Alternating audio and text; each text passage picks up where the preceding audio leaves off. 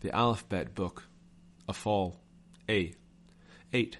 When you wholeheartedly begin performing some mitzvah, you will complete it unharmed. 9. One who falls from his fear of God clearly lacked pure fear in the first place. 10. A person's lust for money causes him to fall from his level. 11. Guarding against stealing, swearing, and falsehood will keep you from falling from your level. 12. When a person prays in a congregation that also includes some wicked individuals, they sometimes bring him down. A segula for preventing this is to raise one's hands heavenward while praying. 13.